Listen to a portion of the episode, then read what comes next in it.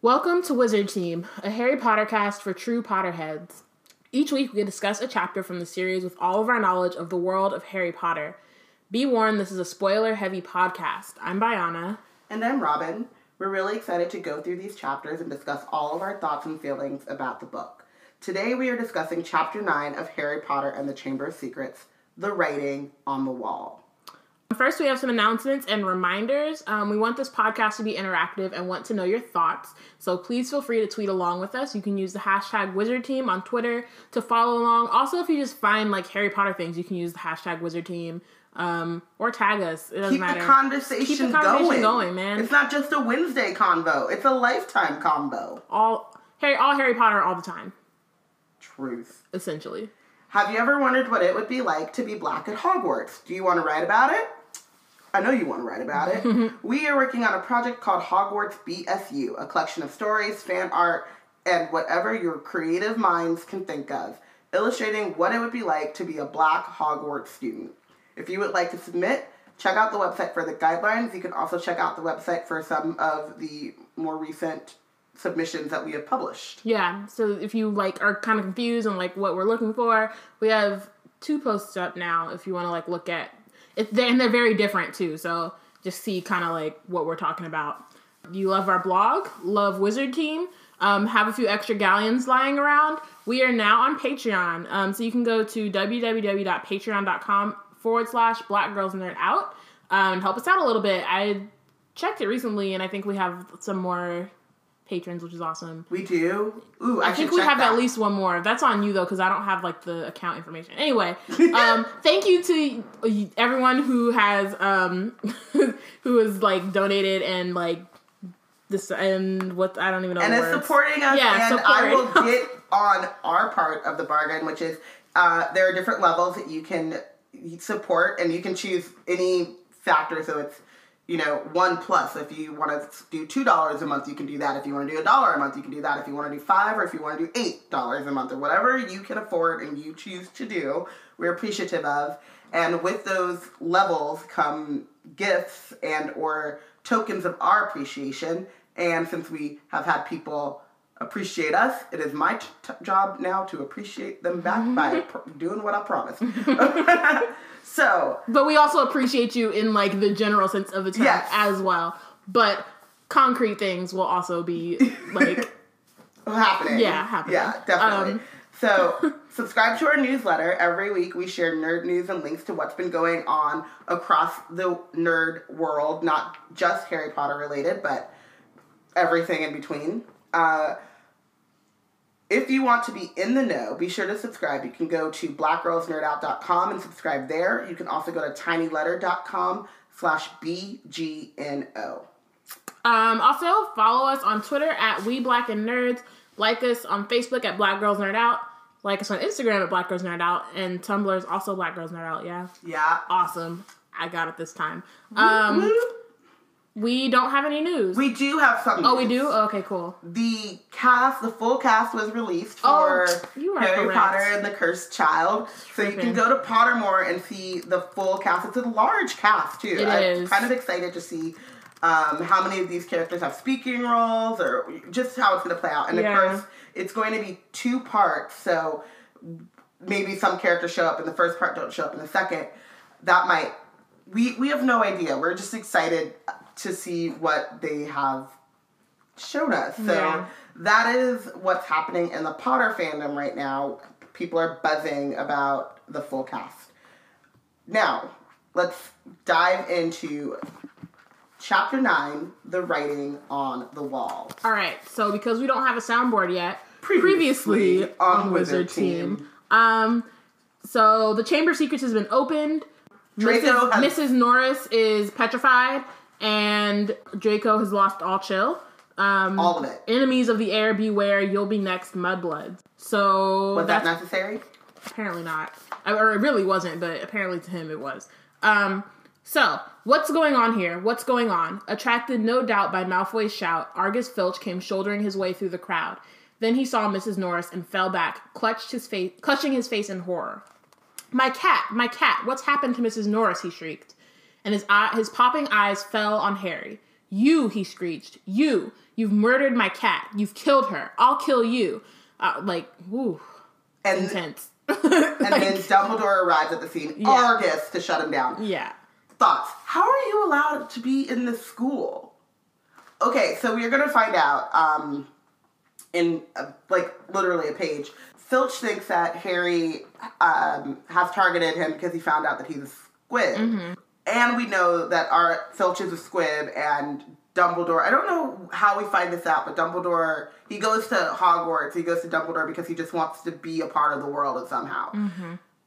Dumbledore. He could have been, your personal assistant. He could have worked at Hogsmeade. You have pull there. He could have worked with Madame Rosmerta, or he could have worked at Diagon Alley in a shop as a keeper or a caretaker or whatever. There are plenty of other places that he could have been a part of the world and not given up his rights there. But does he need to be around kids when his first reaction is, you've killed my cat, I'll kill you? Well, I think that, part of that, yes, I agree.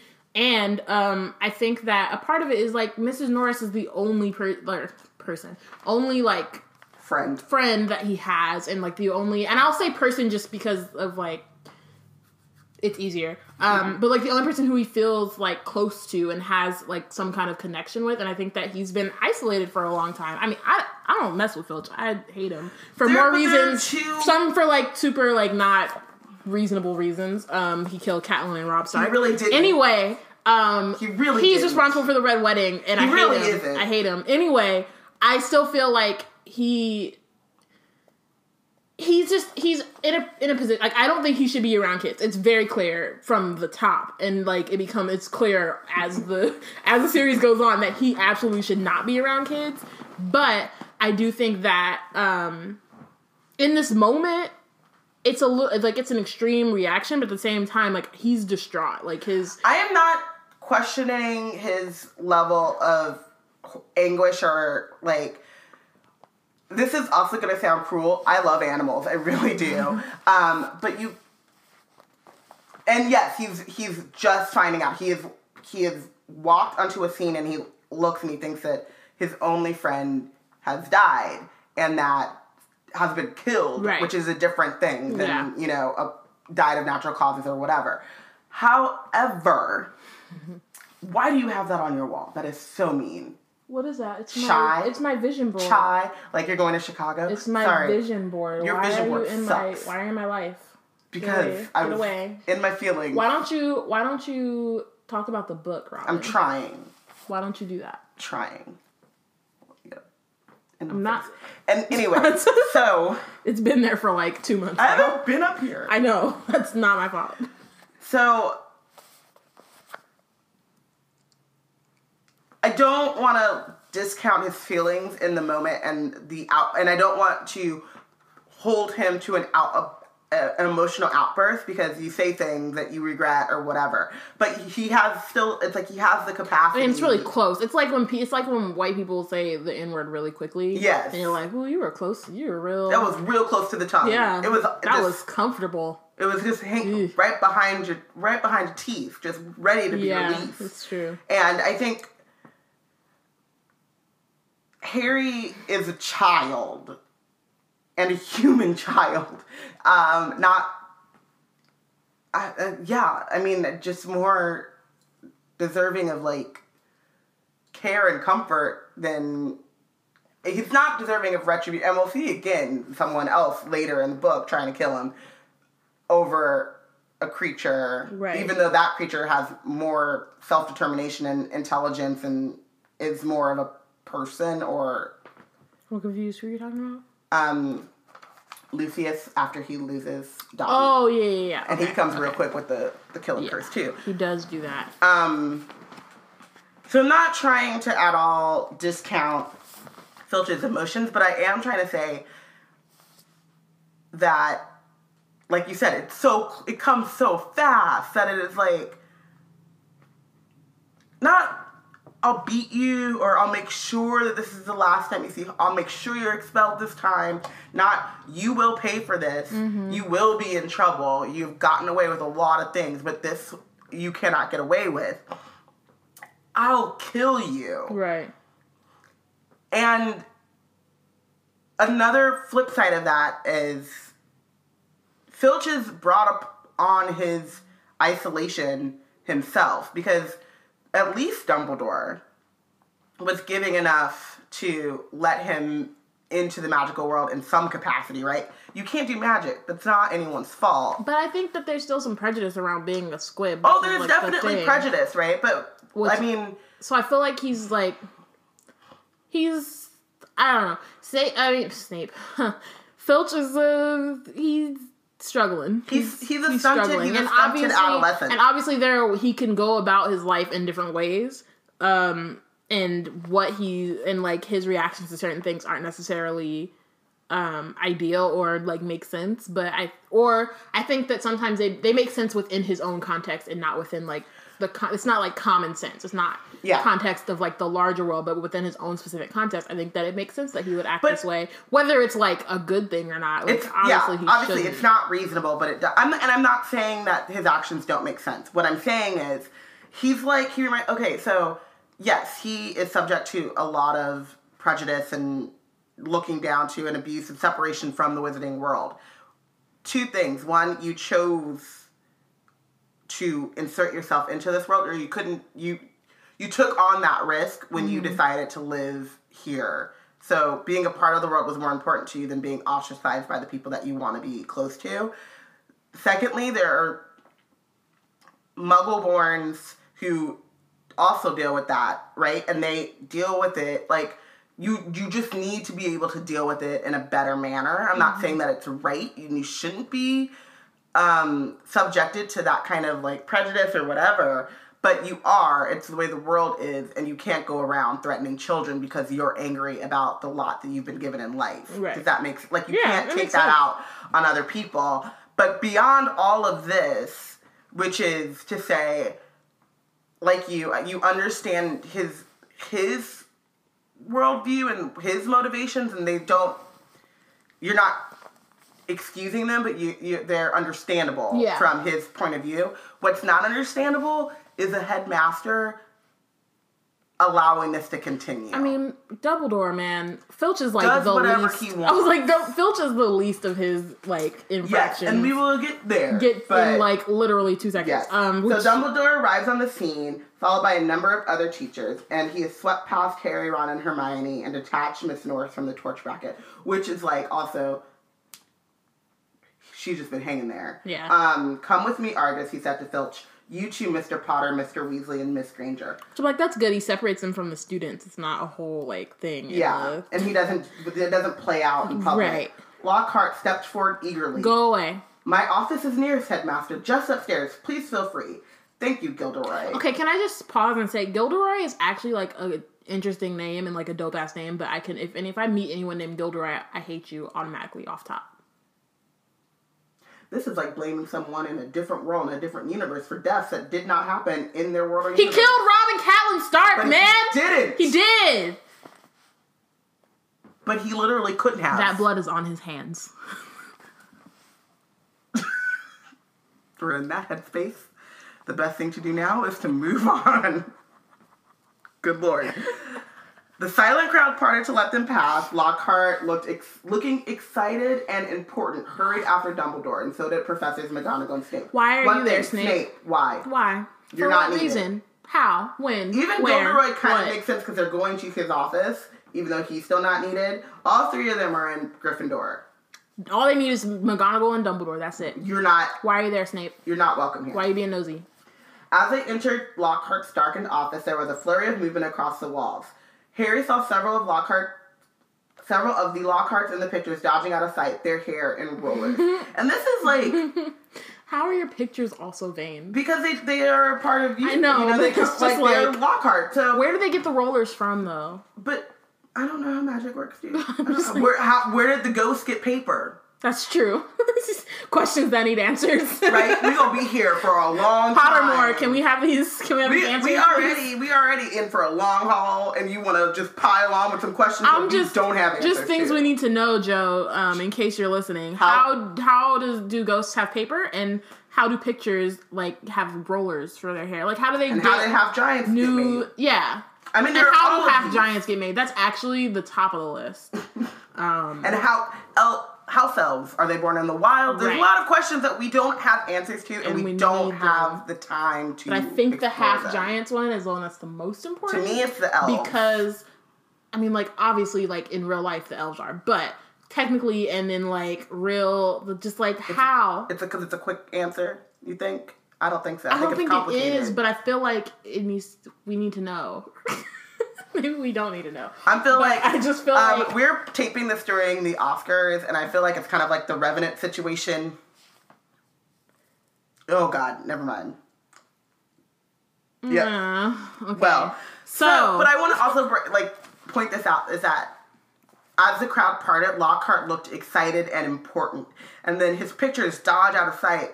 Their hair in rollers. It's like these are you're at a school. I mean, you're at a famous school or whatever, but it's still day to day. Like the Daily Prophet is not here. Why are you feeling excited and important about in front of children? Yeah. What? Other things like why do the pitchers' hair even need rollers? Their hair becomes deflated. Like their hair gets all flat. And These are questions we don't have answers. It makes no sense. Okay. So Dumbledore laid Miss Norris on the polished surface and began to examine her. Harry, Ron, and Hermione exchanged tense looks and sank into chairs outside the pool of candlelight, watching. The tip of Dumbledore's long hooked nose was barely an inch from Miss Norris's fur. He was looking at her closely through his half-moon spectacles, his long fingers gently prodding and poking. Professor McGonagall was bent almost as close, her eyes narrowed. Snape loomed behind them, half in shadow, wearing a most peculiar expression. It was as though he was trying hard not to smile. Wow. And Lockhart was hovering all around all of them, making suggestions. So I have a question, and it's a very serious one. How do I know who to bench?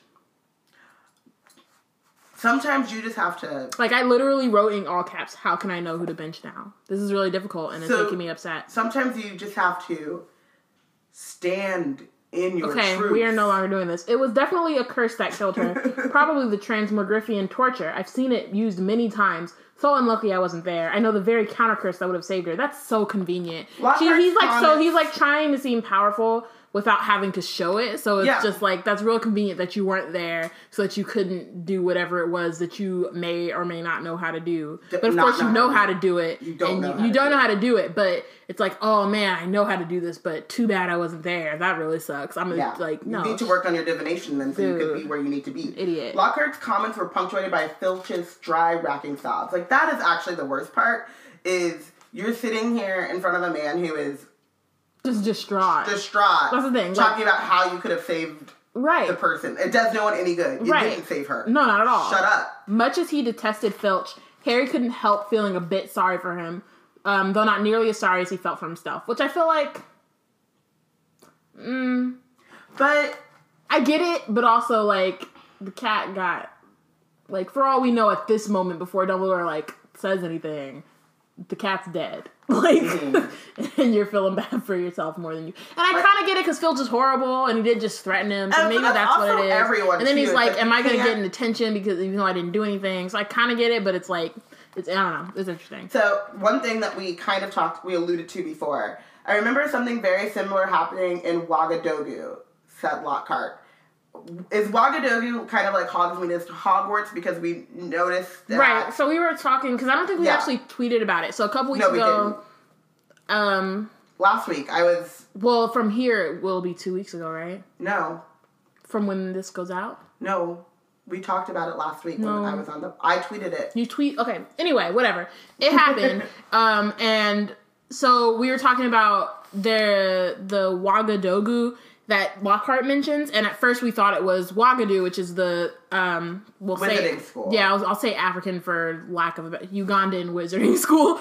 And so initially it looks like it is, but it's not, So, it's not spelled the same. Wagadu is spelled Ouagadou. That's...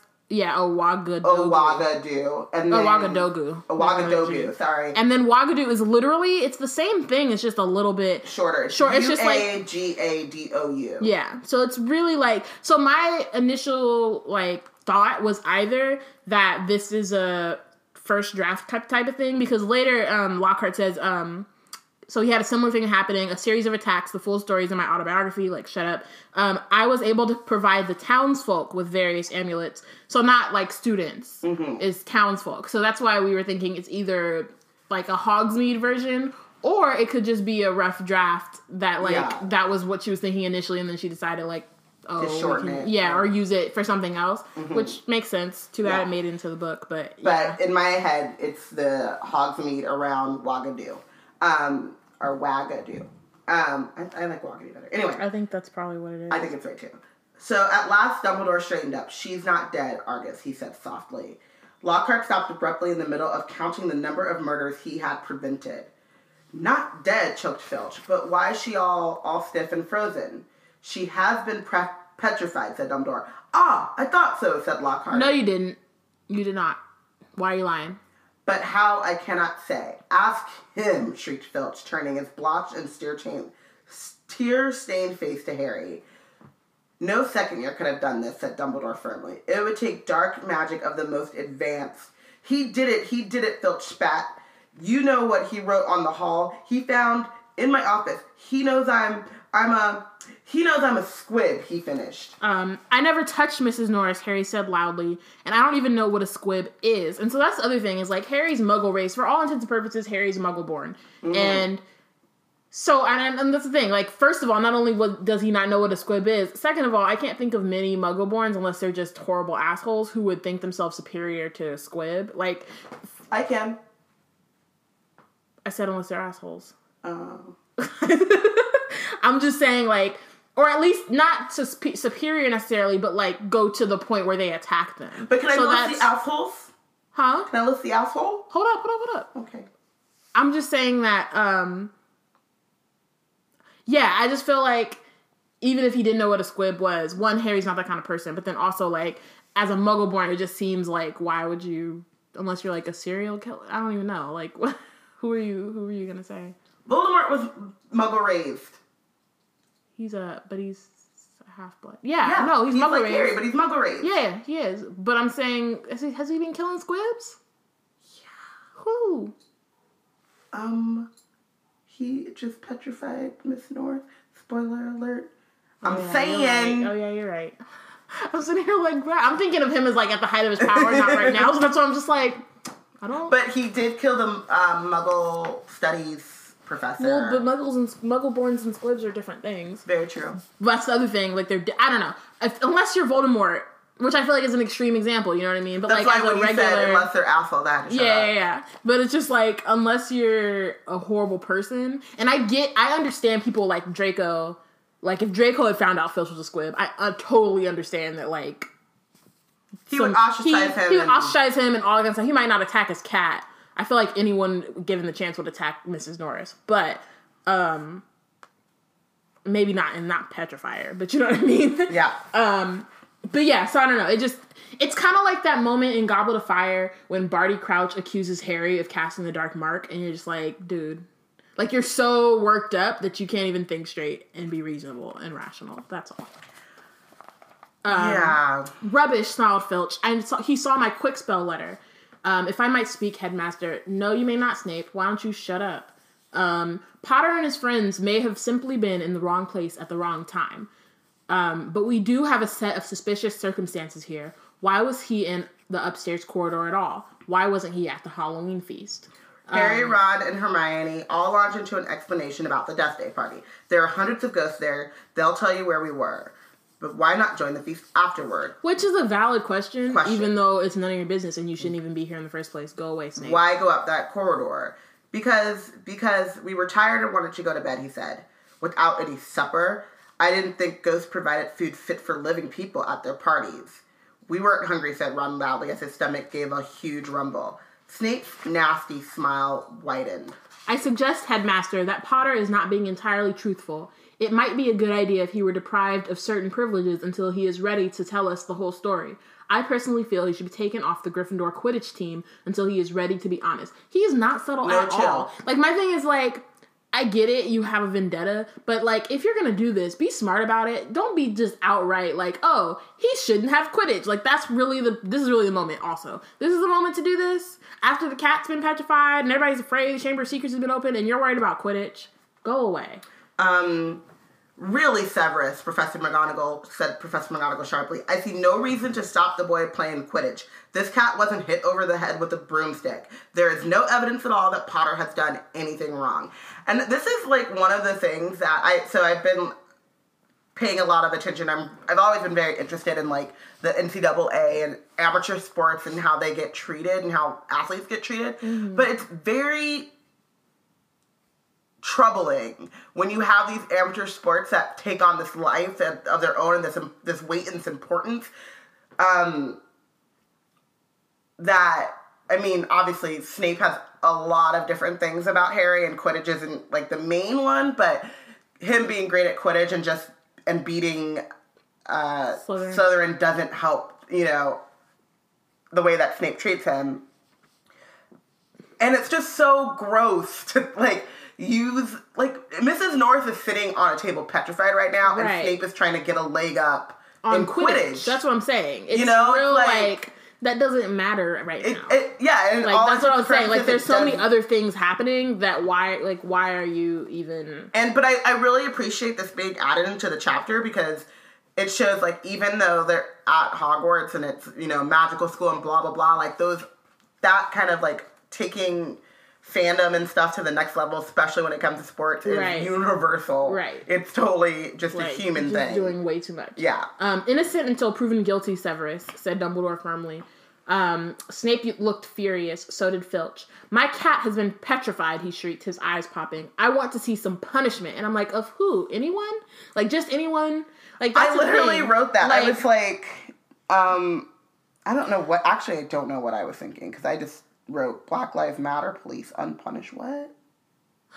I think I kind of get that. It's just like the idea that, or maybe I don't. Oh, yeah. It's just like, yeah. No, the idea that, like, when you're hurting, you want someone to hurt, but it doesn't matter who it is. And that doesn't make sense. Yeah. Or, yeah, it's just you want to see punishment. It's like, wouldn't you rather see punishment than the person who actually did it? Because obviously then it, like, they may not do it again, but they could, and that seems more reasonable than just of, like, a person who happened to be in the wrong place at the wrong time.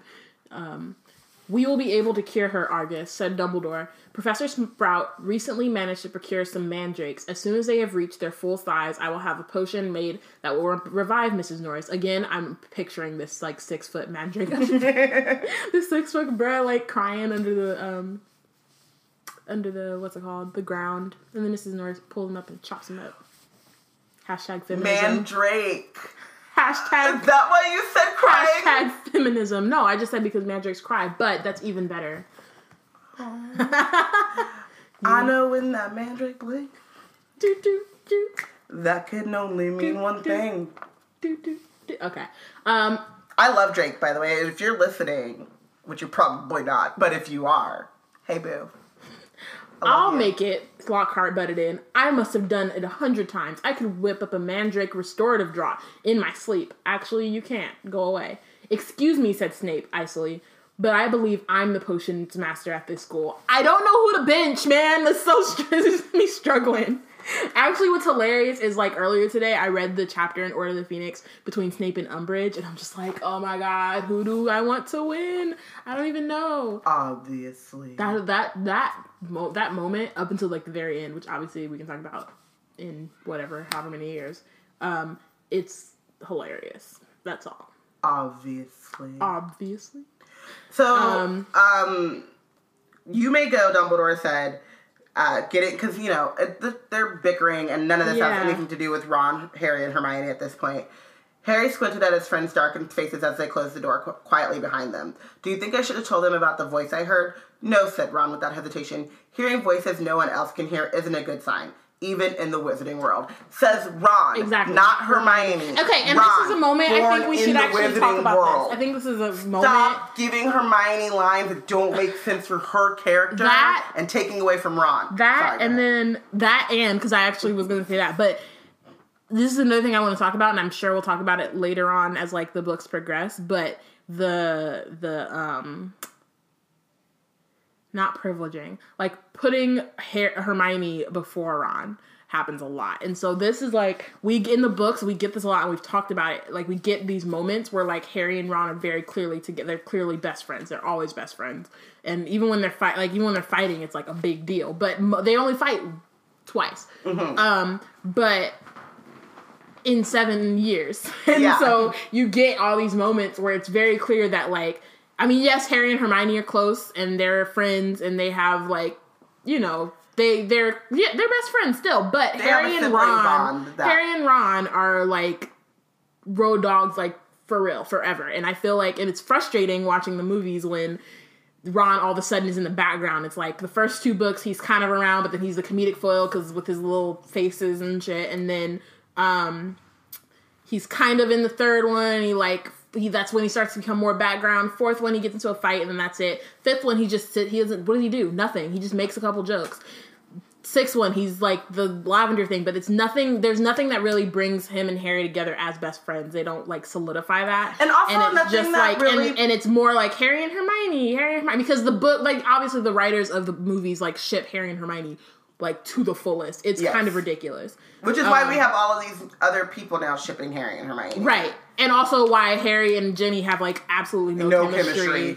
And, like, it's just, it's very frustrating. And so reading these things, even, like, this is a small thing where, like, they give Hermione the line instead of Ron. But instead of solidifying, like, Ron's knowledge and his own character... It's more about, like, oh, Hermione's smart. She knows that she'll know this. Or, like, oh, like, even the earlier, was it the last chapter? The one before that, 2 chapters ago, when she didn't know what a mudblood was. Like, you know what I mean? Like, pay attention. These things are written for a specific reason. Like, people say what they say for certain reasons. It's not just, like, you can't just give Hermione everything because she's a know-it-all. She just happens to be a really smart person who reads a lot and most likely has a photographic memory. You also can't get a lot of current... the societal norms and current affairs and events. You can't get that from any of the books that Hermione would be open to. And then just reading in general, because it's like it's happening now. It's hard to write about those things. Yeah, I mean, you can look at changes. It changes very quickly, and they don't have shit like Twitter, so. Seriously. And Ron being embedded in the wizarding world is very important. And it also, I think, besides what you said about kind of lowering his friendship and his bond with Harry...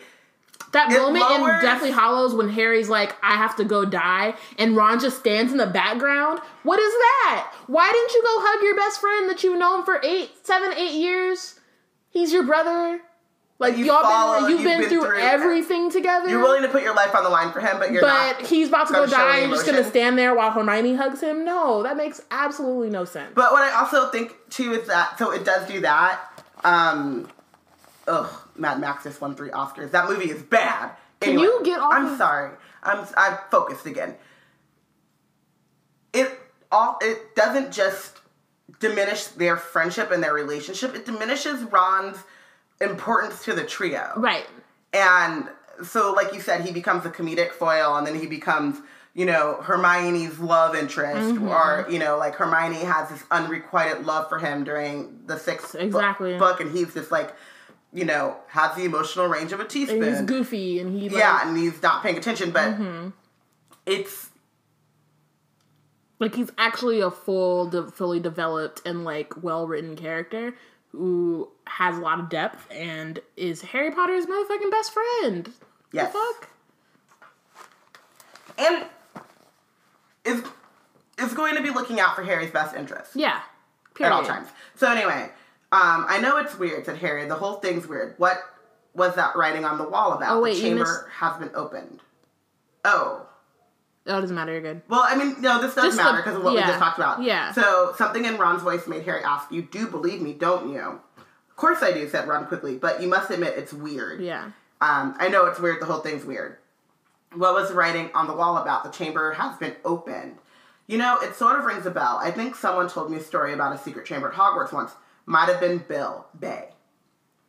And what on earth's a squib? That's the other thing, is it wasn't, he said, he knows I'm a squib. I don't, like, what I, is don't, that? I don't know, I don't what, know it what that is. No one explains what it is. Can someone tell me what that is, please? To his surprise, Ron stifled a snigger, which is, like, when I was like, okay, Ron, side-eye. But then he's like, well, it's not funny, really, but as it's Filch, which I get. It's, like, one of those things where you feel vindicated because, like, the person you hate has something horrible going on with him. But also...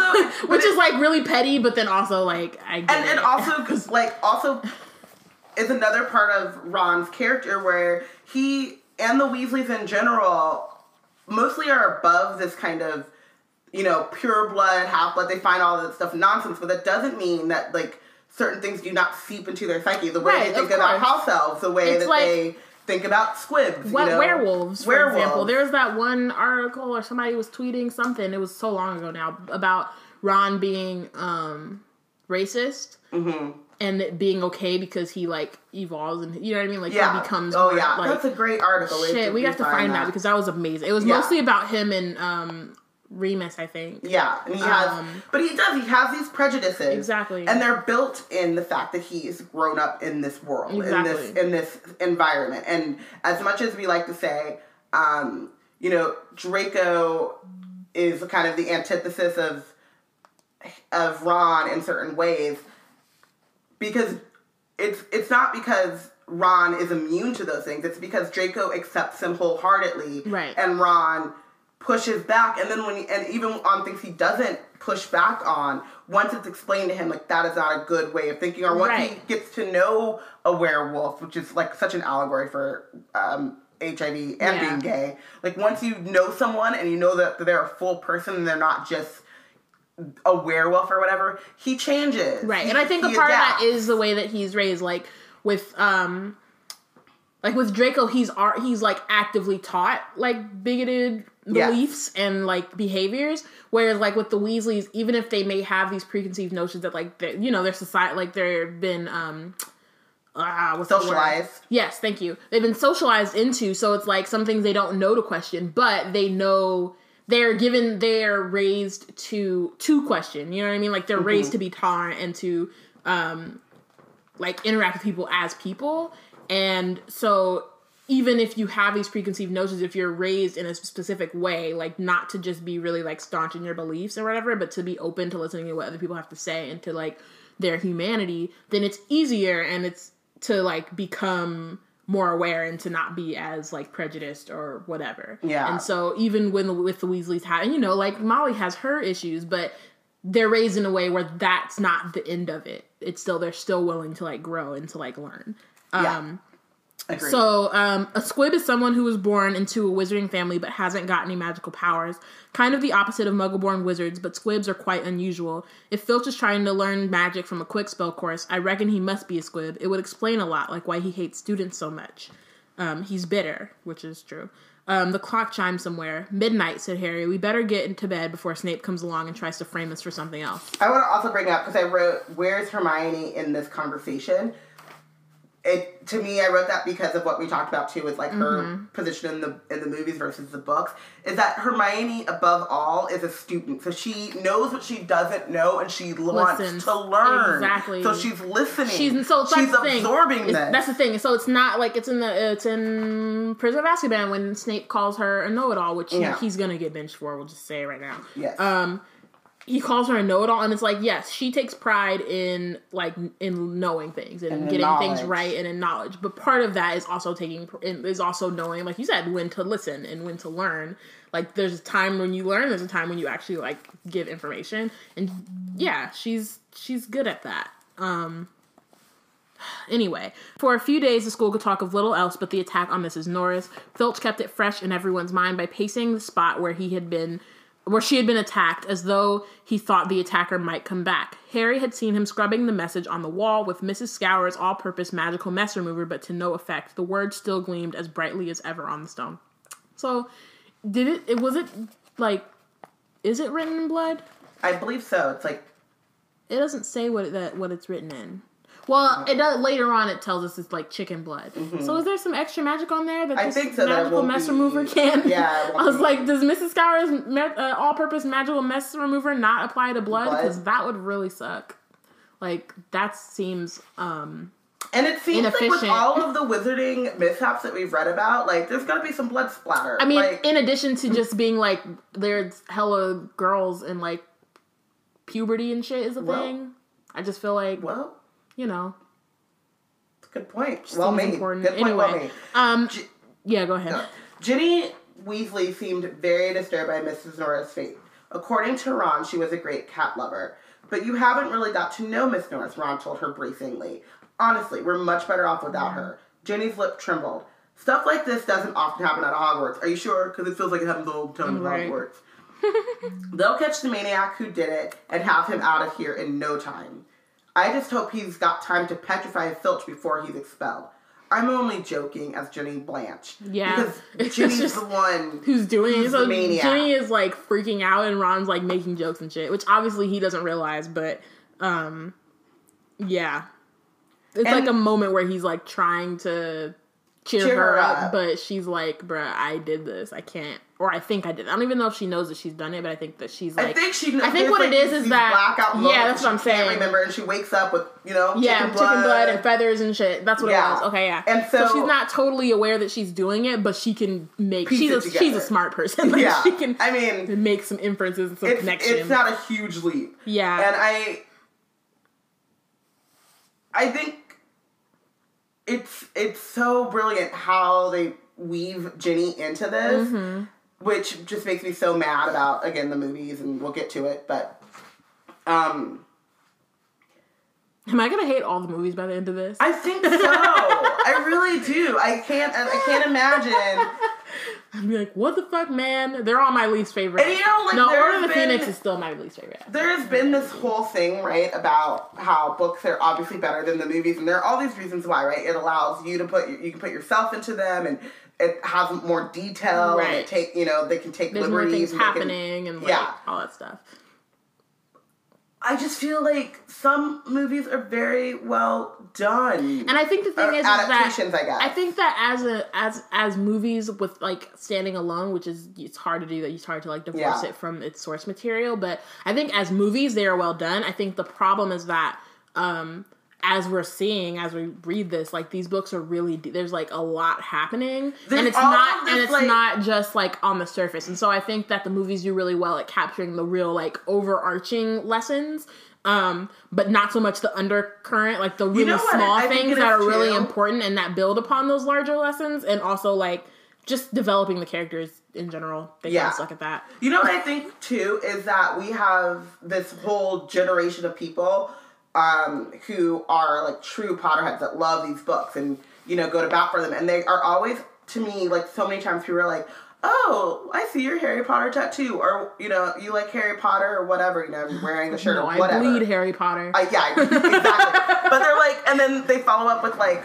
you know, I thought it was cute. I watched the movies. And it's like... And you're just like, the movies miss so much. Excuse me, sir.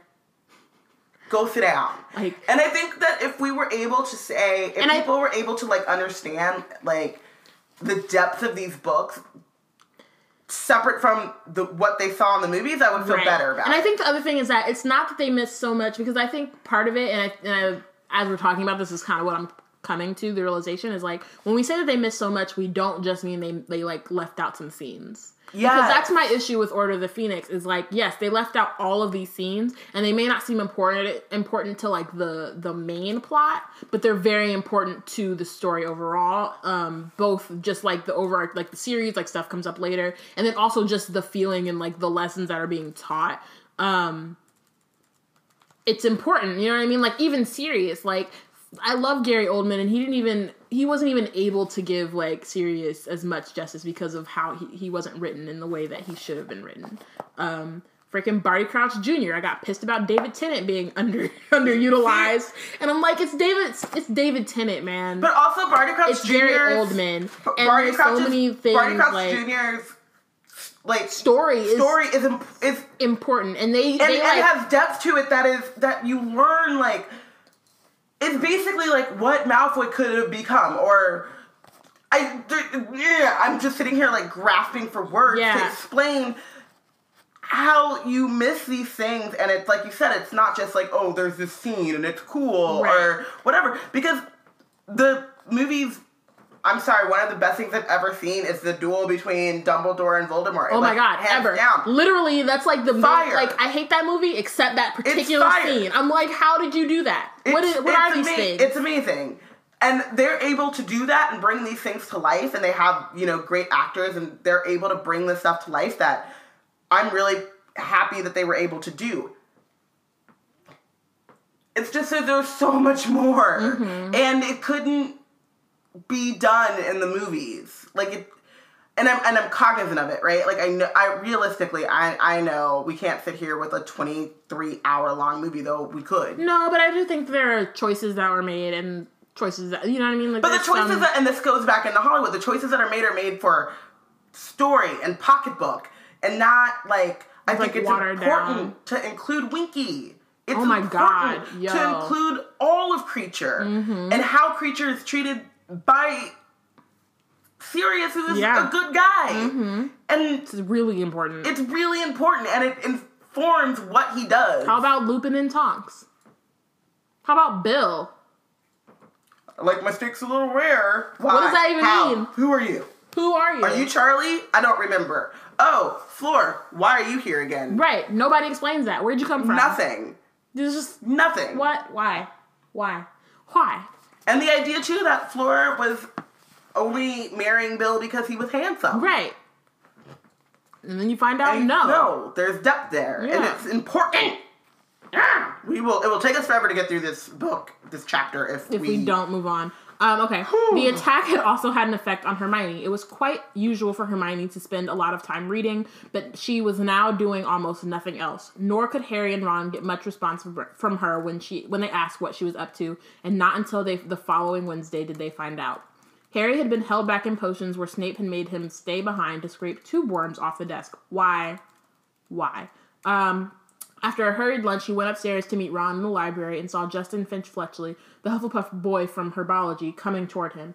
Harry had just opened his mouth to say hello when Justin caught sight of him, turned abruptly, and sped off in the opposite direction. So people already suspect that he's the heir of Slytherin or whatever, but, like, also, y'all are just dumb. Why are you dumb? Hogwarts is, like, what I imagine the rest of high school was for a lot of people. If I was paying attention, I wasn't paying attention. It's really extra. But I feel it's like Mean Girls for, like, magic people. But I feel like, though, the fact that we have Mean Girls and the fact that this is written, like, that's how high school probably was for a lot of people. Right. I just wasn't paying attention. Same. I was busy. I was reading.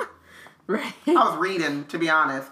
Harry found Ron at the back of the library measuring his history of magic homework. Professor Binns had asked for 3-foot-long composition on the medieval assembly of European wizards. Okay, so I'm going to be doing this thing because I was reading Order of the Phoenix and Ron was complaining about some shit and I was like, dude, what's wrong with you? I tweeted about it. So I was like, and this is like a rough, it's a rough estimate. I didn't like actually pull out a ruler. 8.5 by 11. But you don't, but you know, you have like the inch thing around it and shit. Mm-hmm. You have like the inch, margins. Yeah, margin, that's the word. So 3-foot-long composition is like 4.5 pages, which I feel like, okay, as a second year, that's like a good, 12 years old, that's a lot. So he's 8 inches short, which means he's 1 page. I understand that. 4.5 pages long, and you have, like, a page short. Sometimes you, like, write, you know, I understand, like, you write essays, or, like, even you're writing, and also they're handwriting it, which is, like, some shit, but, I mean, I guess their hands probably don't cramp up because they don't have computers, so they're not, like, lazy, but I understand that, versus when I'm reading Order of the Phoenix, and I guess, like, they mention it later on, so that's why I'm probably going to bring it up more, but there's a moment when Ron is complaining about having to write a 1-foot essay, and I'm like, dude, that's literally a 1.5 pages. That's a reading response. That's, like, not anything at all. I've been called out by listeners about my Ravenclaw, I don't know what the word is, like, I'm stuck up or something about it, but... 1.5 pages. I know, me. That's what I'm saying.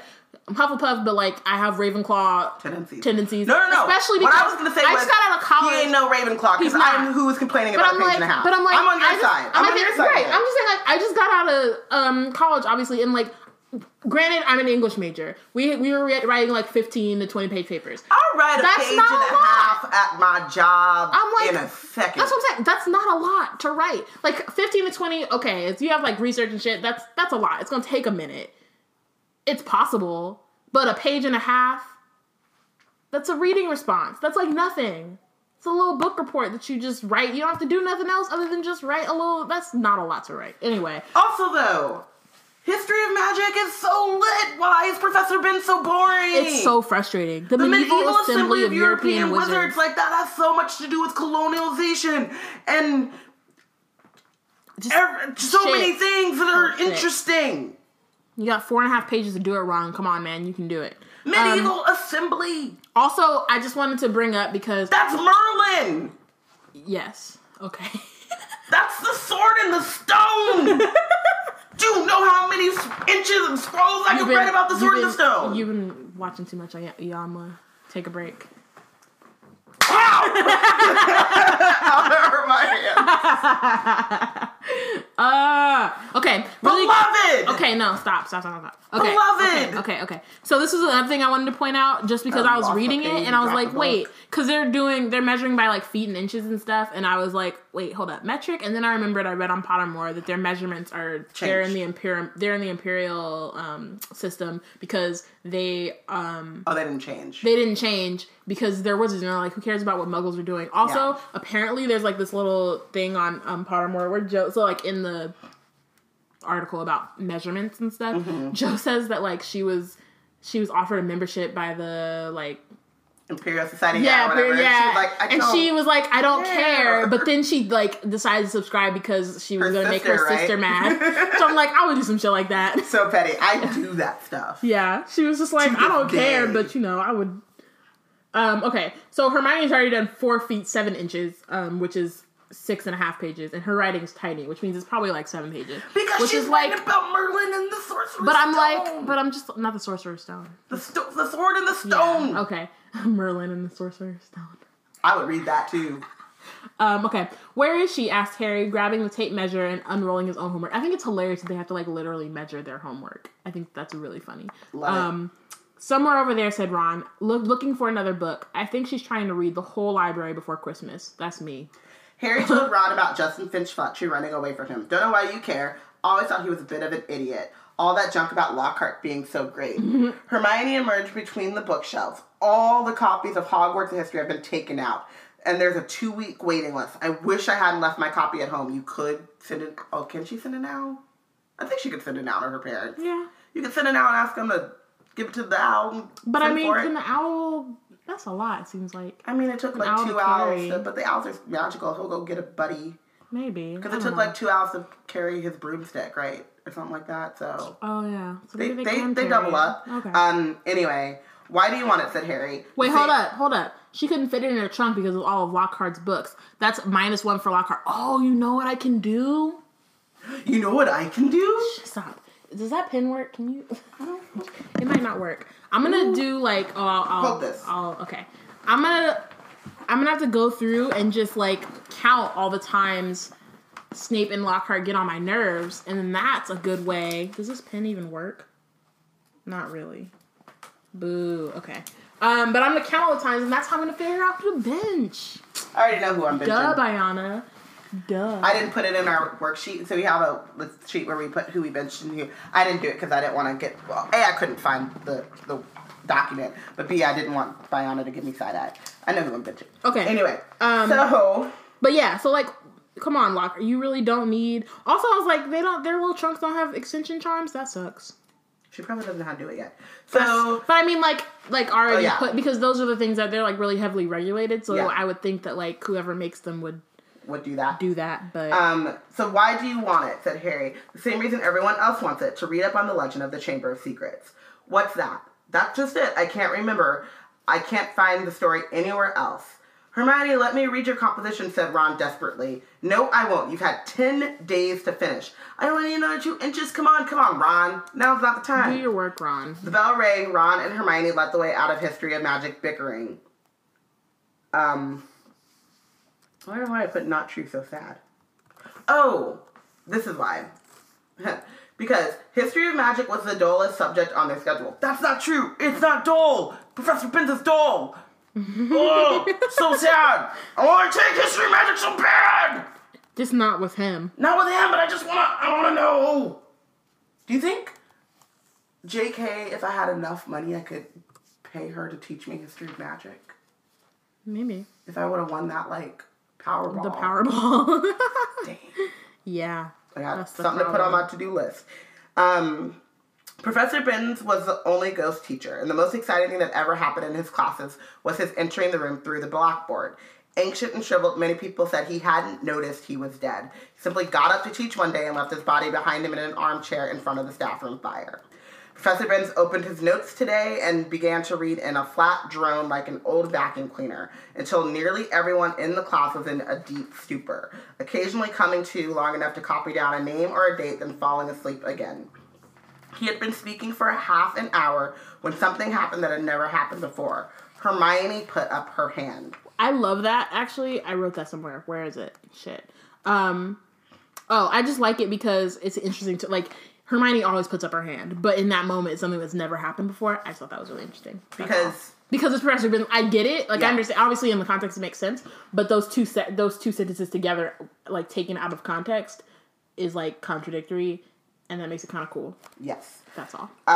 Professor Binns glancing up in the middle of a deadly dull lecture on the International Warlock Convention of 1289. I need to know! Also, really quickly, McGonagall didn't tell this story. Professor Binns did. How come we can't have our ghost teacher in the movies? Huh? Well, I understand that, because that just costs money. I don't. They already got a bunch of ghosts. Who cares? They don't even use the ghosts! Okay. Miss Granger, Professor. I was wondering if you could tell us anything about the Chamber of Secrets. Dean Thomas, who had been sitting with his mouth hanging open, gazing out of the window, jerked out of his trance.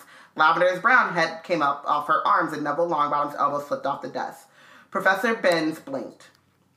My subject is history of magic. I deal with facts, Miss Granger, not myths and legends. Okay, can we talk about how he's really, like, superior and shit, but can't even teach, but his class is boring. And doesn't know his students' names. So how do you don't know your students' names. How do you revere the subject so much that you can't even teach it right, but you can't teach it right? He's boring. That doesn't mean he doesn't love the subject. But I'm saying you can't then be like, I teach history of magic, but you can't even teach it. Like, he thinks he does. He's horrible. Yes, I know. Okay. He cleared his throat with a small noise like chalk snapping and continued. In September of that year, a subcommittee of Sardinian sorcerers... What is that? I need to know! Look at Root! What is that? Why are you so boring? Also alliteration. September Seriously. Subcommittee of Sardinian sorcerers. Joe. Alliteration. Okay. Hermione's hand was waving in the air again. Miss Grant. No. It is not Miss Grant. You already heard Granger. Never been Miss Grant. She's already told you what her name was. Yeah. You gotta... Come on. Please, sir, don't legends always have a basis in fact? Yes. Well, Ben said slowly. One could argue that, I suppose. However, the legend which you speak is such a very sensational, even ludicrous tale. But the whole class was now hanging on Ben's every word. He looked dimly at them all, every face turned to his. Harry could tell he was completely thrown by such an unusual show of interest. That's where he becomes a bad teacher. Is that right. Not only that he thinks he's teaching well or whatever, but... He doesn't think that anyone cares, but... Obviously they do, because once you start... talking about something that's interesting, then they're in... And not even something that's interesting, but, like, in a way that's interesting. When you start engaging with them. And you're not talking... Bernie Sanders campaign, sorry. No. Nope. I won't do it. Because that's not what this isn't about that. So, but there's a difference between talking at someone and talking to them. And, like, building with them and having discussions with them as opposed to just assuming that they're, like, empty receptacles for knowledge that you're just going to pour into them. Like, you have to have some kind of engagement that's going to let them, like, want to... Like, learn. Obviously, as you can tell, I am a descendant of, like, a billion teachers. So, yeah. Yes. It's like but, all of my family. But Biana said, I wholeheartedly agree with. So, I also have to show you this note. So, you all know... Okay, let me see the Chamber. Well, just so you guys know, so you're not like, what the heck? It was alliteration, like we were saying before. Lit-teration. So, of course, you all know that Hogwarts was founded over 1,000 years ago. The precise date is uncertain by the four greatest witches and wizards of the age. Godric Gryffindor, Helga Hufflepuff, Rowena Ravenclaw, and Salazar Slytherin. Alliteration. Mm-hmm. They built this castle together far from prying Muggle eyes, for it was an age when magic was feared by common people and witches and wizards suffered much persecution. Also very interesting. Someone wrote today that they like to believe in witches because hundreds of women were killed because of this, like, fear of magic. Mm-hmm. And so she at least hopes that they were killed for a reason. And I was right. like, I agree with that. That's like, you were still, optimistic. Like, persecuted, but at least you were persecuted because you had magic. Right. Get on. For a few years, the founders worked in harmony together, seeking out youngsters who showed signs of magic and bringing them into the castle to be educated. But then disagreement sprang up between them. A rift began to grow between Slytherin and the others. Slytherin wished to be more selective about the students admitted to Hogwarts. He believed that magical learning should be kept within all magic families. He disliked taking students of Muggle parentage, believing them to be untrustworthy. So this is like a thing. So obviously we see in a second... and, like, throughout the series that Slytherin had, like, a really extreme reaction to this, but his feeling of wanting to exclude Muggle parents, like, just on its own is valid. Or not parents, Muggle-borns is valid because I feel like believing them to be untrustworthy is different from believing them to be inferior. And if you're spending all this time being persecuted and you're being murdered and you're being attacked... I understand, like, if we're gonna be separate, you know what I mean? If we're gonna hide the school, then why would we then allow Muggle people who, like, are Muggle-born or Muggle-raised into mm-hmm. this institution? I understand that. Obviously, he doesn't go in that direction. Even though I still believe that Muggle-born should be educated, obviously. But that argument is far more valid than them being inferior and then creating a monster to go and attack and murder all of them. Those are two different things. There was a serious argument on the subject between Slytherin and Gryffindor, and Slytherin left the school. Also, movie-wise, when McGonagall's like, there was one who had issues, and then Ron's like, 3 guesses who? Like, it's not Slytherin just because he's evil. It's Slytherin because he has really valid opinions on what's going on. And then that manifests, as I said just 2 seconds ago, in some horrible ways. Think Magneto in the X-Men. Right. Exactly. That's so much. Gryffindor is Professor Xavier, and Slytherin is Magneto. That makes hell sense. Reliable historical sources tell us this much, but these honest facts have been obscured by the fanciful legend of the Chamber of Secrets. The story goes that Slytherin had built a hidden chamber in the castle, of which the other founders knew nothing. Slytherin, according to legend, sealed the Chamber of Secrets so that none would be able to open it until his own true heir arrived at the school. The heir alone would be able to unseal the Chamber of Secrets, unleashing the horror within, and use it to purge the school of all who were unworthy to study magic. Again, ridiculously extreme reaction. Also, like, aren't heirs just, like, descendants in general? So the Chamber of Secrets has only been opened once in the whole history of the thing by Voldemort, or, like...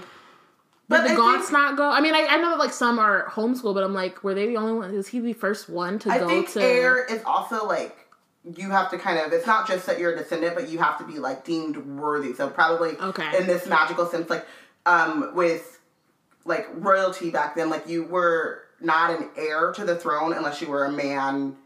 Or, right, of course. And you weren't, like, the bastard son. You were, you know, like Joffrey or whatever. But still. But I just feel like, yes, I get, like, the women part of it, which is horrible, but, like, I get that, but... But, in the magical sense, or even in, like, when you have wills and stuff, you know, like, people are like, I'm leaving this to the person that upholds his beliefs. Right. So, probably the heir... But they all... I don't know. Yeah, but they have to be, like... Just thinking about the Gaunts. Like, I'm just thinking, like, the Gaunts are, like, not deemed worthy enough and or probably not, like, smart enough to find... Well, my thing was, like, did they even go to Hogwarts? Because it seems like, what's his name? What is his name, even? I forgot. Marvolo, duh. Mm-hmm. Come on now. So it seems like Marvolo was really, like, cultish, you know what I mean? Like, when they, like, keep their kids all, like...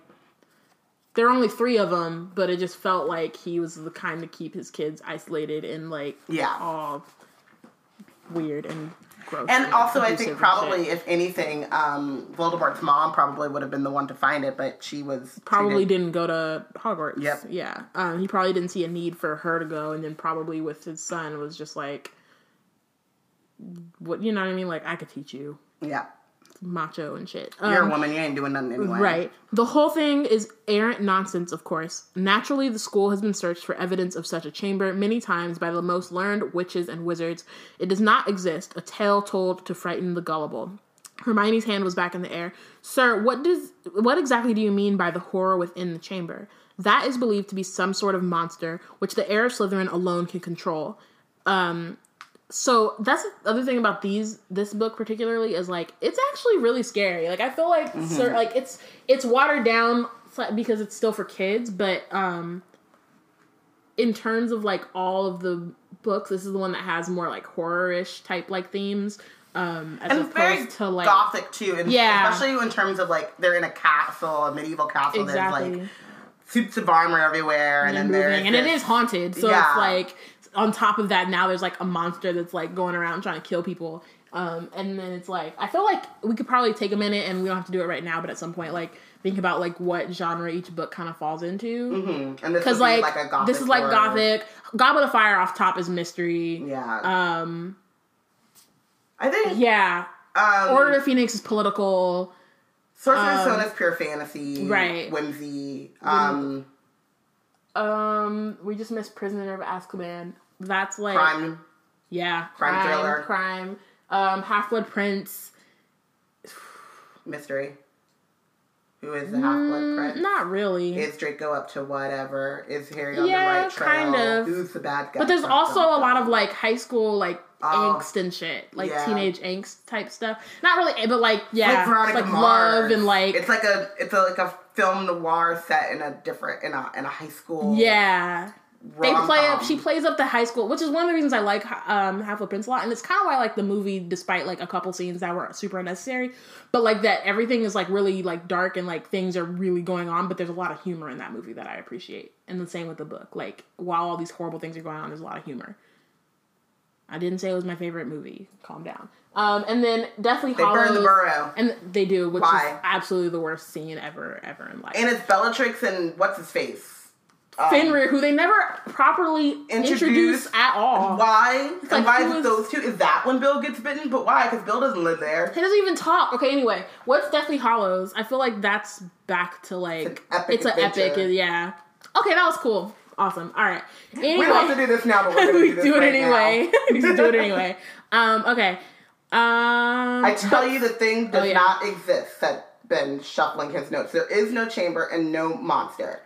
But, sir, said Seamus Finnegan, if the chamber can only be opened by the Slytherin's true heir, no one else would be able to find it, would they? Nonsense, oh flattery. Good God. That's that Nick Young meme, just like, question mark, question mark, question mark. Question marks, like, what is that? If a long succession of Hogwarts headmasters and headmistresses haven't found the thing, but, Professor, you said, Parvati Patel, if you probably have to use dark magic to open it. Just because a wizard doesn't use dark magic doesn't mean he can't, Miss Pennyfeather. What? Where? How did you get that name? I repeat, if the likes of Dumbledore, which actually, despite him getting the wrong name, I'm like, is he confusing them with, like, past students? Probably. Back when he was, like, a better teacher. I don't know, but all I said was retire. Yeah. Go off to that great big... History of magic. Okay, wait. So there's a moment. They talk about it in Order of the Phoenix, but I'm not there yet. But when they talk about ghosts and, like, why they stay, you know what I mean? And it tends to be, like, I think nearly Headless Nick said it was more of a cowardly type of thing where they, like, decide they're, like, afraid to go. But he was really just like, I gotta teach. My thing is, like, how can you be so committed to teaching and then also suck and then not be good at teaching? You just wasted your death, bro. I mean... You know, Miley Cyrus really wants to sing. I mean, I guess she's actually a good singer. That's a bad example, but... Rihanna.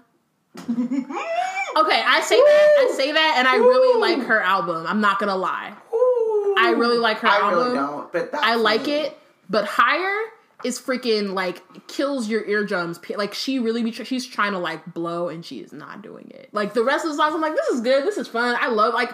All of her album except one song where she's, like, really trying to sing, and I'm like, Rihanna, girl, you can't do that. Robert Pattinson really wants to act. And I'm just like, it's okay.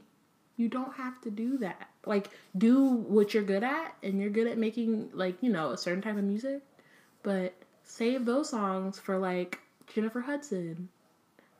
Even Beyonce Jennifer Hudson could have killed that song. Yes. Jennifer Hudson should have had that song. She would have killed it. Anyway, well, anyway. That's neither here nor there. But maybe you've got to be related to Slytherin, so Dumbledore couldn't begin Dean Thomas. That will do. It is a myth. It does not exist. There is not a shred of evidence that Slytherin ever built so much as a secret broom cupboard. I regret telling you such a foolish story. We will, if you please, or we will return, if you please, to history, to solid, believable, verifiable fact. And that is the most emotion that he's ever shown, period. Because within 5 minutes, the class sunk back into its usual torpor. Like, what the heck, bro? I just don't understand you being this passionate about it, but not actually being this passionate. Okay, you're so horrible. As there's like a little break here, can I go on a bit of a tangent real quick? Go ahead. So, our favorite, who doesn't listen to the show, Obasi, he just tweeted... Oh, that's my brother, by the way, in case you were wondering. He tweeted, "What the hell is a snitchathon?" And I responded, "It's when you play Quidditch with extra snitches and the seeker has to catch all of them before the game ends." Did he say bye, Robin? He said, "I was definitely quoting Boondocks, but I hope you had fun." And I said, "I did. I really did." He's so over you. A snitchathon! He's over you. He hates me, but he loves me, and I troll him so hard. I think it's because you both troll each other. We both troll each other. That's your relationship, is you just troll each other. But a snitchathon. Guys, I'm clever as fuck. Anyway. Okay. I always knew Salazar Slytherin was a twisted old loony, Ron told Harry and Hermione as they fought their way through the teeming corridors at the end of the lesson to drop off their bags before dinner. But I never knew he started all this pureblood stuff. I wouldn't be in this house if you paid me. Honestly, if the Sorting Hat had tried to put me in Slytherin, I'd have gotten the train straight back home. Hermione nodded fervently, but Harry didn't say anything. His stomach had dropped unpleasantly. Harry had never told Ron and Hermione that the Sorting Hat had seriously considered putting him in Slytherin. He could remember, as though it was yesterday, that small voice that had spoken in his ear when he had placed the hat on his head a year before. "You could be great, you know. It's all here in your head, and Slytherin would help you on the way to greatness, no doubt about that." But Harry, who had already heard of Slytherin House's reputation for turning out dark wizards, had thought desperately, "Not Slytherin," and the hat had said, "Oh, well, if you're sure, better be Gryffindor." So I know that's a summary, but I read it because there's one thing I feel like, and this keeps coming up where he like feels like, am I supposed to be in Slytherin? It's like throughout the rest of the book, but the hat never said you should be in Slytherin or you are a Slytherin. He said... But first, the whole reason he even brought up Slytherin is because Harry brought up Slytherin. Like, all he says is, like, you have a thirst, you're right. I just pointed to the book behind her, so we can go back to it. But I understand, like, he's going through Harry's traits when he's sorting him. He's like, oh, there's some not a bad mind. He says, plenty of courage, I see, not a bad mind either. There's talent and a nice thirst to prove yourself. So all of those things fit into each thing. Like, courage, Gryffindor. Not a bad mind, Ravenclaw. Talent, Hufflepuff.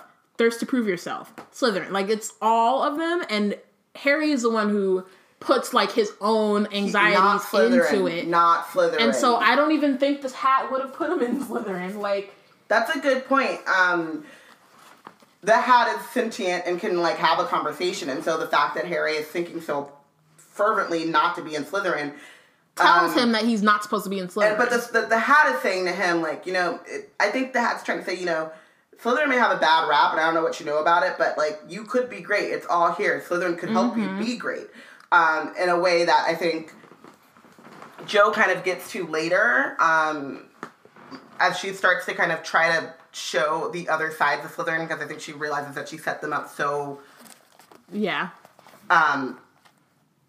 Concretely as the antagonist and like the villain class, and it's like, yeah, there are bad people there, but there are good people there. R.A.B.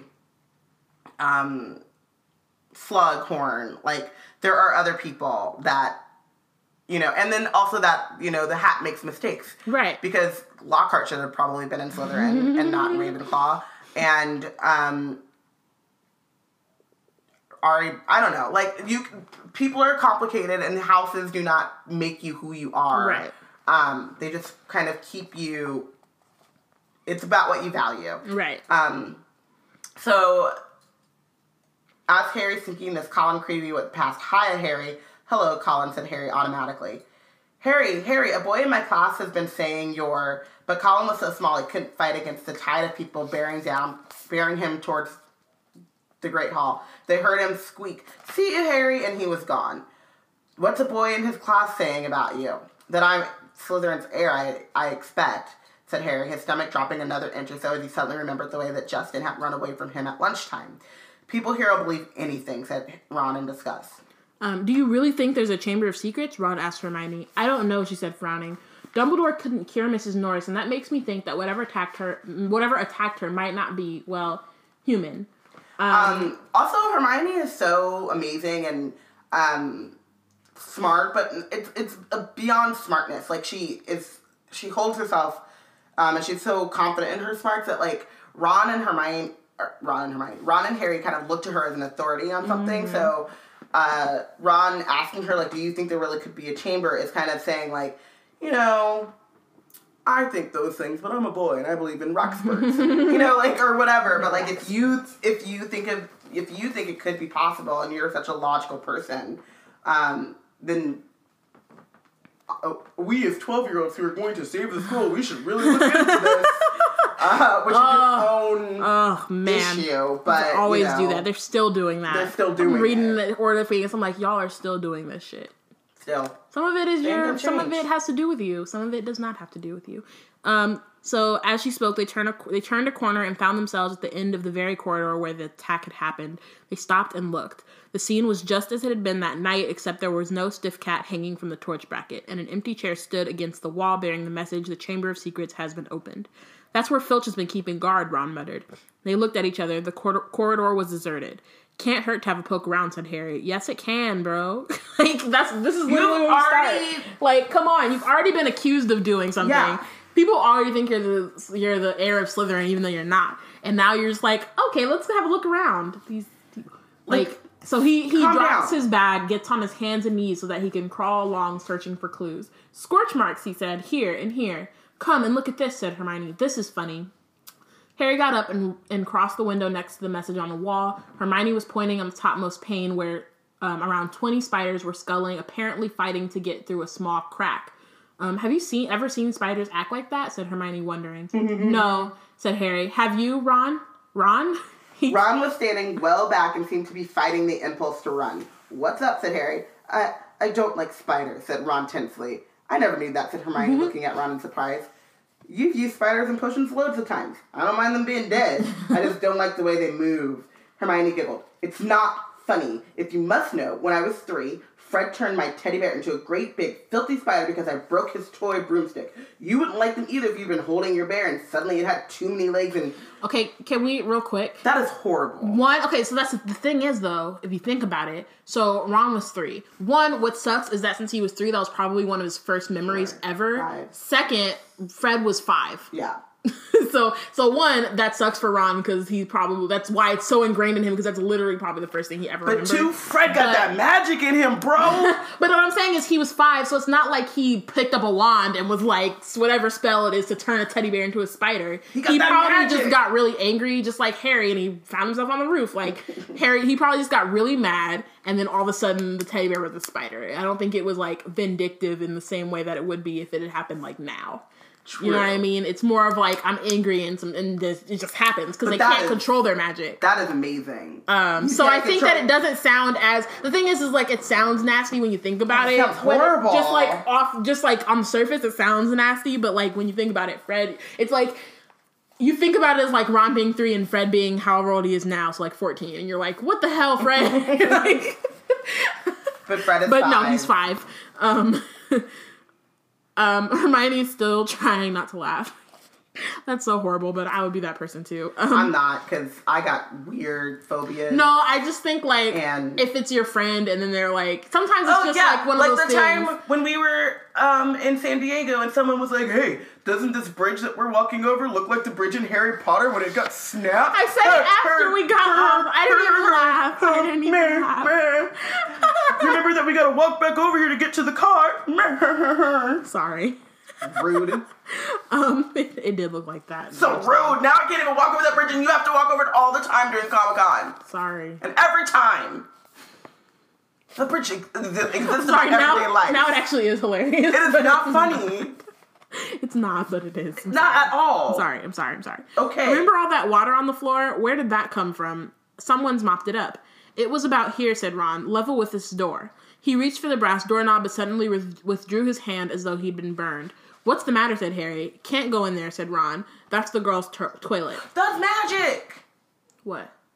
Because the doorknob was, like, burning him, like, nah, dude, you're a boy. But also, that is bad, because what about transgendered students? Exactly. I thought Ron just did it because he was like, oh, we can't go in there. No, I know, but Harry did it. No, it was Ron. Oh. Yeah. Do I not get a good reader sticker? Yeah. Ron reached for it, and then Harry said, what's the matter after that?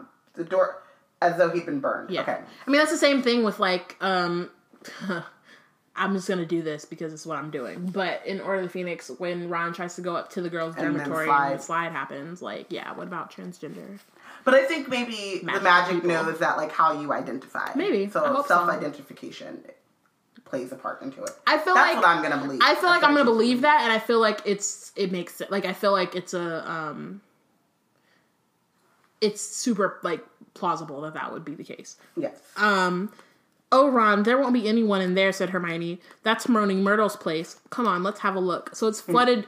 Can we just think about that? It was flooded in the first place because of Peeves. Which, technically, that means that Peeves saved Mrs. Norris without meaning to. See, Peeves has a place, and it's why he should have been in this movie. Yeah, this is true. Ignoring the large out-of-order sign, she opened the door. This was the gloomiest, most depressing bathroom Harry had ever set foot in. Our bathroom's usually happy and cheery. I mean, you know. Well, some of them are, like, those, like, really fancy hotel ones. Right. There was one in Paris that I had to go to the bathroom, sorry, tangent. But I wanted to move in. It was so nice. And then they had, like Chanel lotion that you, when you wash your hands, you know, the lotion, and, like, the lotion, I was like, I want to pocket this because I could probably pay my rent. I sold it. I didn't, but I wanted to. Anywho, the floor was damp and reflected the dull lights given off by the stubs of a few candles burning low in their holders. Hermione put her finger to her lips and set off towards the end of the stall. Hello, Myrtle, how are you? Harry and Ron went to look. This is a girl's bathroom, she said, eyeing Ron and Harry suspiciously. They're not girls. How old is Myrtle again? I think Myrtle was like 13. Okay. So she is still 13. Right. No, I just wanted to show them how nice it is in here, Hermione agreed. Asked her if she saw anything, Harry mouthed at Hermione. What are you whispering, said Myrtle. Nothing. We wanted to ask. I wish people would stop talking behind my back. I do have feelings, you know, even if I am dead. I am Myrtle. Just emotional. Myrtle, no one wants to upset you, said Hermione. Harry only... No one wants to upset me? That's a good one. My life was nothing but misery at this place, and now people come along ruining my death. I need Myrtle's story. We wanted to... Well, we kind of get it. Well, yeah, we wanted to ask... Sorry. We wanted to ask you if you've... I get what you mean. We wanted to ask if you've seen anything funny lately, because a cat was attacked right outside your front door on Halloween. Did you see anyone near here at night? Said Harry. I wasn't paying attention. Peeves upset me so much that I came in here and tried to kill myself. Then, of course, I remembered that I'm already dead. Said Ron. Oh boy, Ron has no tact though. That's the thing. It's like he tries. Of a teaspoon. He sometimes, like the thing is when he tries, he's a little bit better, but not quite. Like he's just yeah. Myrtle gave a tragic sob, rose up into the air. Turned over and dived headfirst into the toilet, splashing water all over them and vanishing from sight. At least they're clean toilets since nobody's been in there. True. So Harry and Ron stood with their mouths open, but Hermione shrugged really. Honestly, that was almost cheerful from Myrtle. Come on, let's go. Harry had barely closed the door on Myrtle's gurgling sobs when a loud voice made all three of them jump. Ron! Percy had stopped dead at the head of the stairs, prefect badge agleam. That's a girl's bathroom. What were you? Just having a look around, Ron shrugged. Clues, you know? Which is like, no, Ron.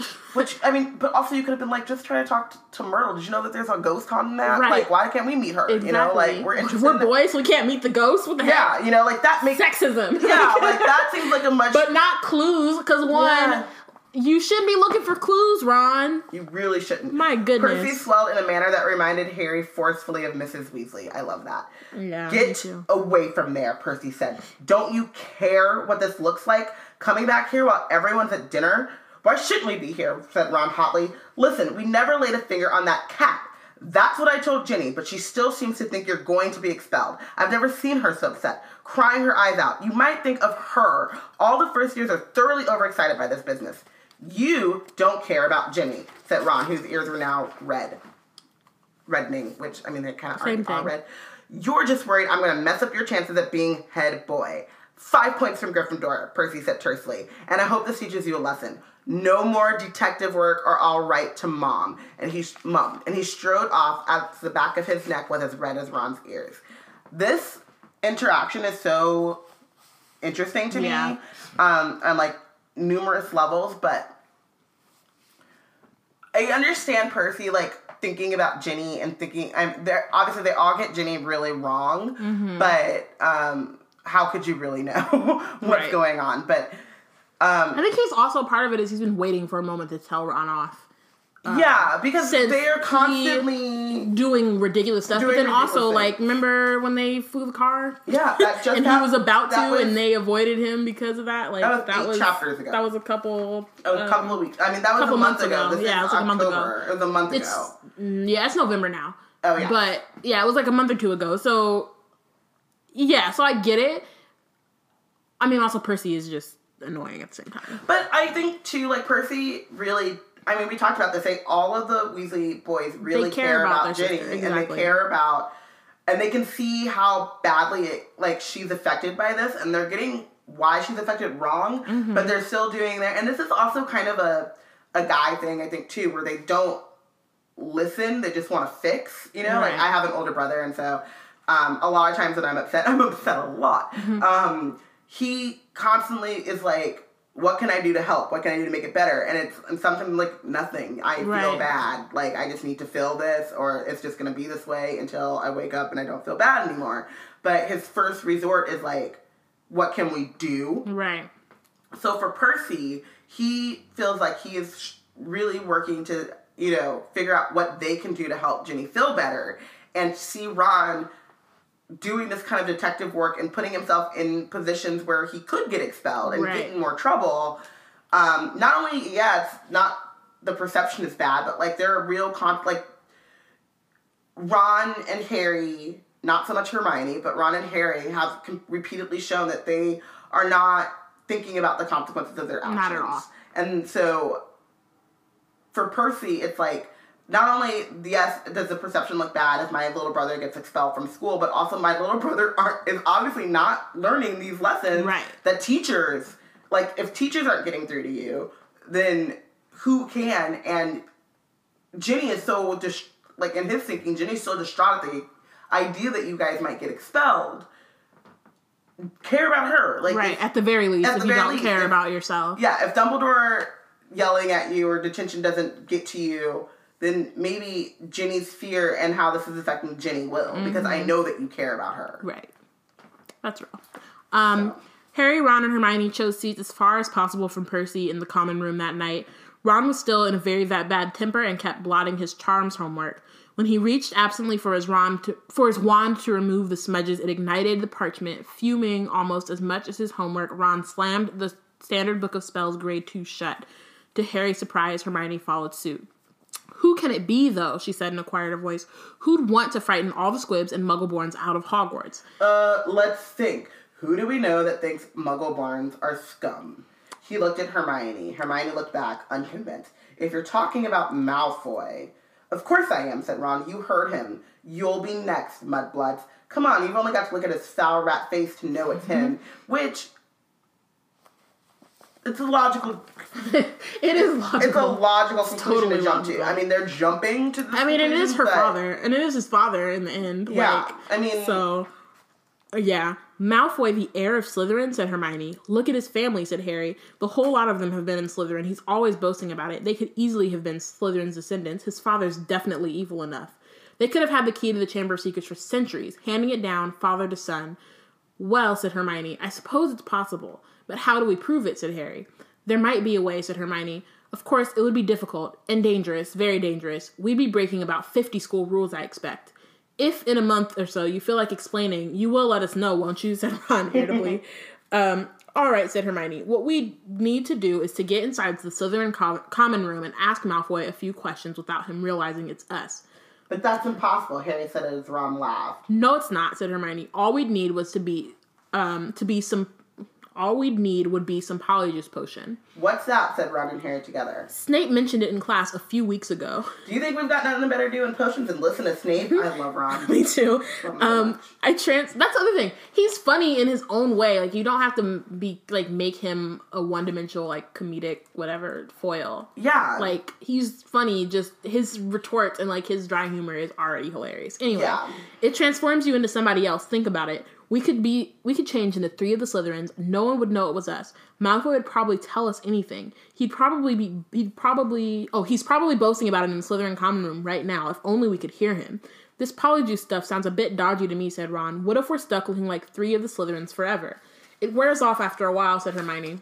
But getting a hold of the recipe will be very difficult. Snape said it's in a book called Most Potent Potions, and it's bound to be in the restricted section of the library.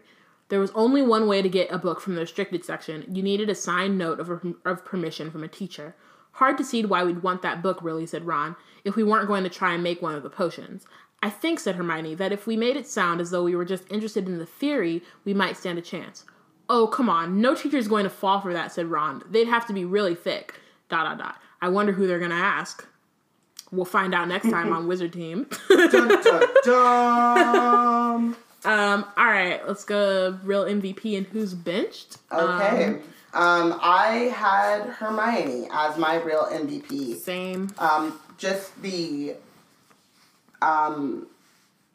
wow, I benched someone I didn't think I benched. That must have been next. Okay, I benched him next chapter. Can I mention the same person twice? I want to change my... Okay. Anywho. Of course you can. Back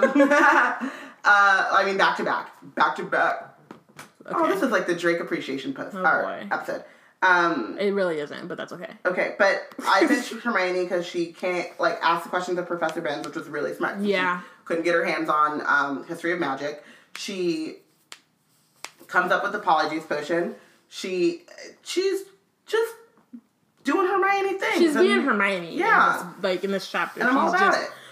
Peak Hermione is really what it is. And, I'm down for her the whole time. She's awesome. I low-key want to make Ron the real MVP just because we got really, deep into Ron. But I initially made Hermione the real MVP, and I think that, she's... I mean, that's the kind of thing, as we're talking through these chapters, then you kind of want to change your pick. Yeah, but I actually do. I'm going to stick with Hermione, though. Yeah, but... So who did you bench? So I counted, and so... Snape gets 5 tallies and Lockhart gets 6. And I feel like that's really close to call, so I'm going to just bench both of them like I was going to initially. Fuck them.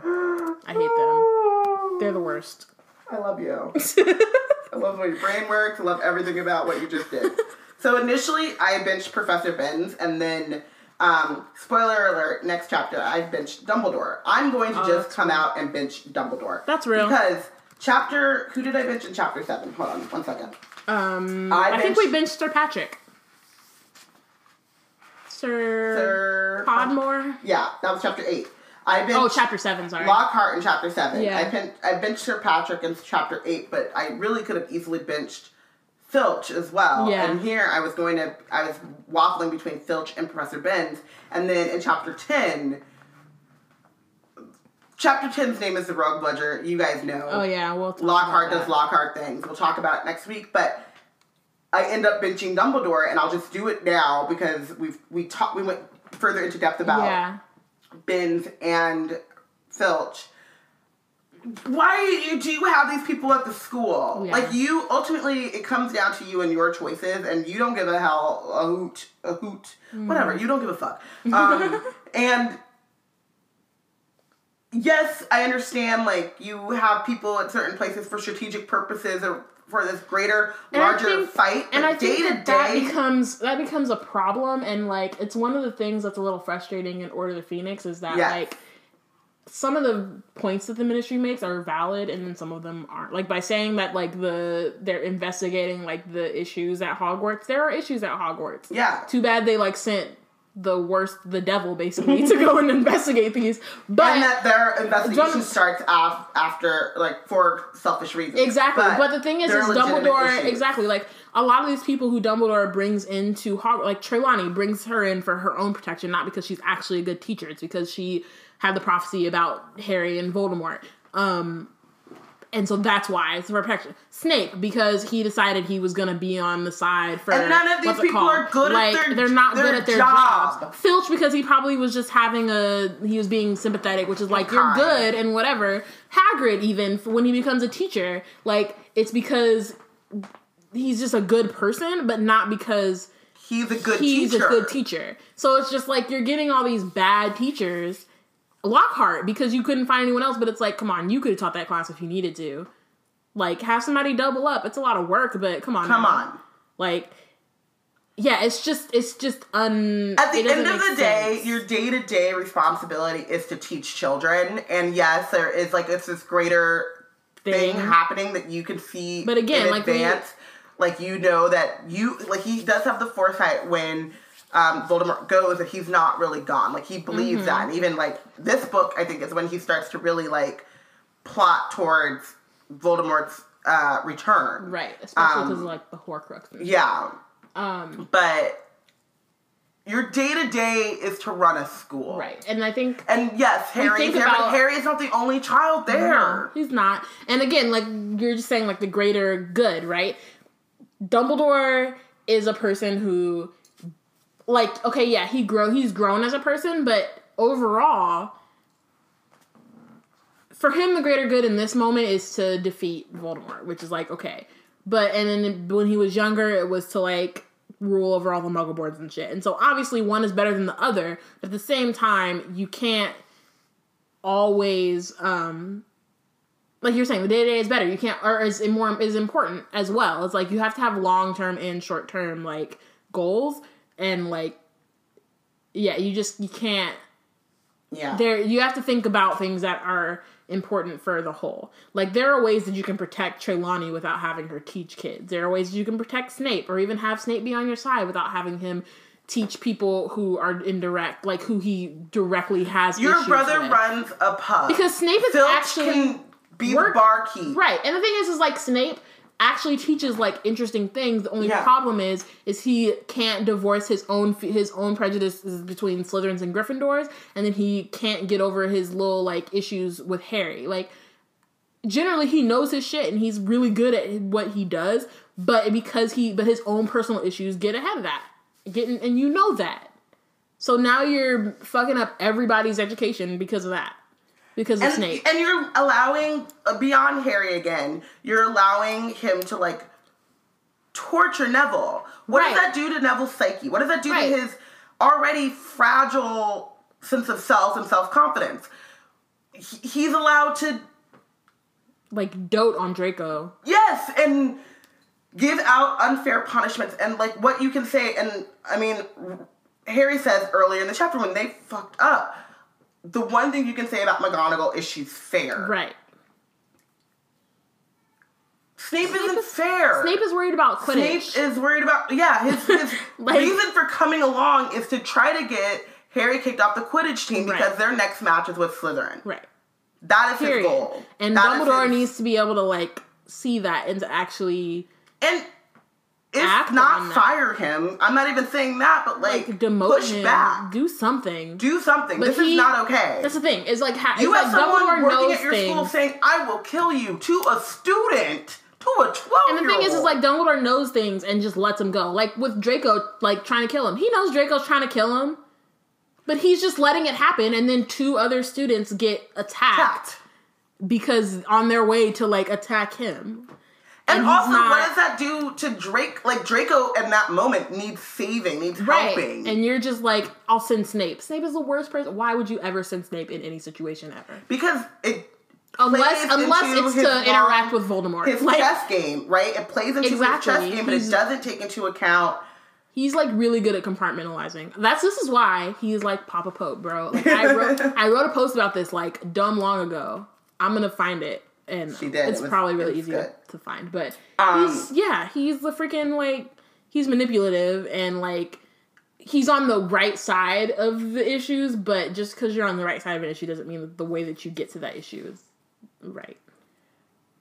Yeah, there's just, yeah. So I still binge Lockhart and Snape, but I understand why you binge Dumbledore. And I'm binging him again next chapter, because I don't know, through the talking, I was like, oh, I know who I bitched this chapter, but I bitched him the next chapter, and that's going to stay, because it's valid, and it's going to be the exact same reasons next week. Right. So, thank you for listening. Next week, we'll be discussing Chapter 10, The Rogue Bludger. Make sure to read and follow along, and let us know who you think is the real MVP and who is benched for the chapter. As we said before, if you want to join the conversation on Twitter, you can @ us at WeBlackandNerds and #WizardTeam. And we normally have posts coming out Tuesdays and Thursdays. Sometimes, you know, life gets in the way. Let's not talk about it. But be sure to check out our website, where we'll have all sorts of fun stuff. And thank you so much for listening. We'll see you next week. Bye.